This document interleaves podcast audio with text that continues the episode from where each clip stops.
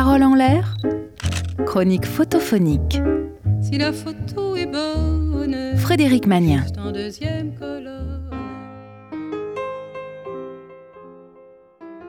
Bonjour et bienvenue dans la chronique photophonique. Aujourd'hui, nous écoutons une photo de John Copeland, peintre et photographe américain.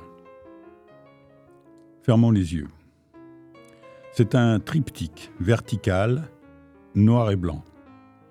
Plutôt des nuances de gris, d'ailleurs, légèrement sépia.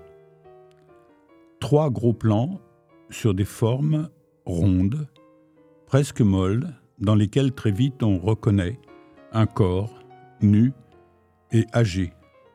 Des morceaux de corps. Morceaux, non, cela fait trop. Je ne sais pas quel mot choisir. Fragment, non, c'est- trop mode, trop anguleux. Partie Oui, le plus neutre. Donc, des parties d'un corps humain dans des postures qu'on n'attend pas sous des angles inhabituels. Un corps qui commence à perdre ses formes. La musculature s'est amollie, une pilosité assez uniforme. Dans l'image du haut, deux éléments de membres. Difficile de dire si ce sont des bras ou des jambes. Bon, sans doute des jambes. Un genou peut-être et un mollet derrière dans l'ombre. L'image du bas montre une partie du même corps, tête en bas, dont on ne voit que le buste. Mais le mot buste renvoie inévitablement à une forme de statuaire. Ici, je devrais parler d'un ventre, plié en deux, entre les cuisses et la poitrine, assez gonflé comme si les muscles abdominaux avaient abandonné la lutte. Sur le ventre, un nombril tendu comme un minuscule œil ensommeillé. Dessous, puisque le corps est à l'envers, sur la poitrine, les tétons, poilus, sont à peine marqués. Sur l'image du centre de la photo, le corps est aussi à l'envers, cuisses et genoux à moitié repliés sur le ventre. Les genoux et les cuisses un peu fripés témoignent de l'âge de ce corps assez compact, qui a dû même être costaud. Mais ce qui frappe évidemment, c'est le sexe et les testicules, tout ratatinés entre les cuisses. Un sexe visiblement circoncis, replié dans le pli de laine, à l'envers bien sûr, dans l'ombre.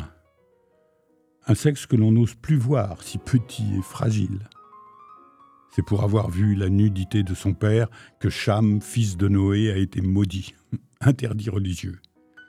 Comme si ce vieux sexe était une forme de vérité, et qu'il était très difficile de voir cette vérité en face.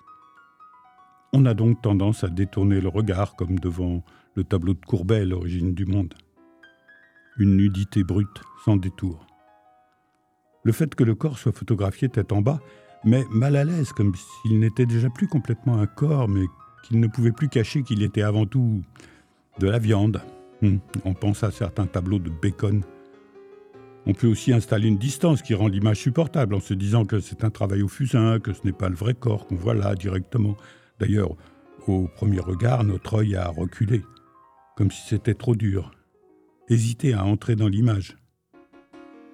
Mais je pense que John Copeland, le photographe, a voulu au contraire qu'on le voit bien, qu'on soit même obligé de s'attarder sur ce corps, cette chair vieillissante, sans filtre et sans artifice. Il a gommé tout ce qui pourrait apparaître comme de l'exhibitionnisme ou du voyeurisme, supprimé la couleur, renversé l'image et finalement fait preuve d'une pudeur extrême pour nous amener à ressentir de la tendresse pour ces formes fatiguées. Oui, de la tendresse. Il nous dit, voilà, ce corps, il est âgé, en effet. Il contient déjà sa part d'éphémère, mais il n'est pas mort. D'accord, il n'est pas beau, mais le sentiment du beau est une prison s'il devient le seul guide du regard et de la pensée. Ce n'est peut-être pas la photo qui est laide, c'est peut-être notre regard. Si la beauté c'est la vie, ce que je crois, alors la photo est belle. Et c'est un autoportrait. John Copeland s'est photographié lui-même, il ne le fait pas en provocateur pour faire le buzz dans le milieu de l'art, il ne le fait pas par narcissisme, il témoigne simplement en montrant ce que la pudeur ou la peur de vieillir nous fait fuir. Il faut du courage pour faire ça.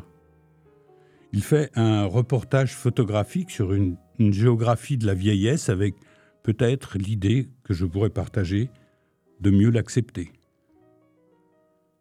Voilà, on peut rouvrir les yeux. C'était donc une photo de John Copland.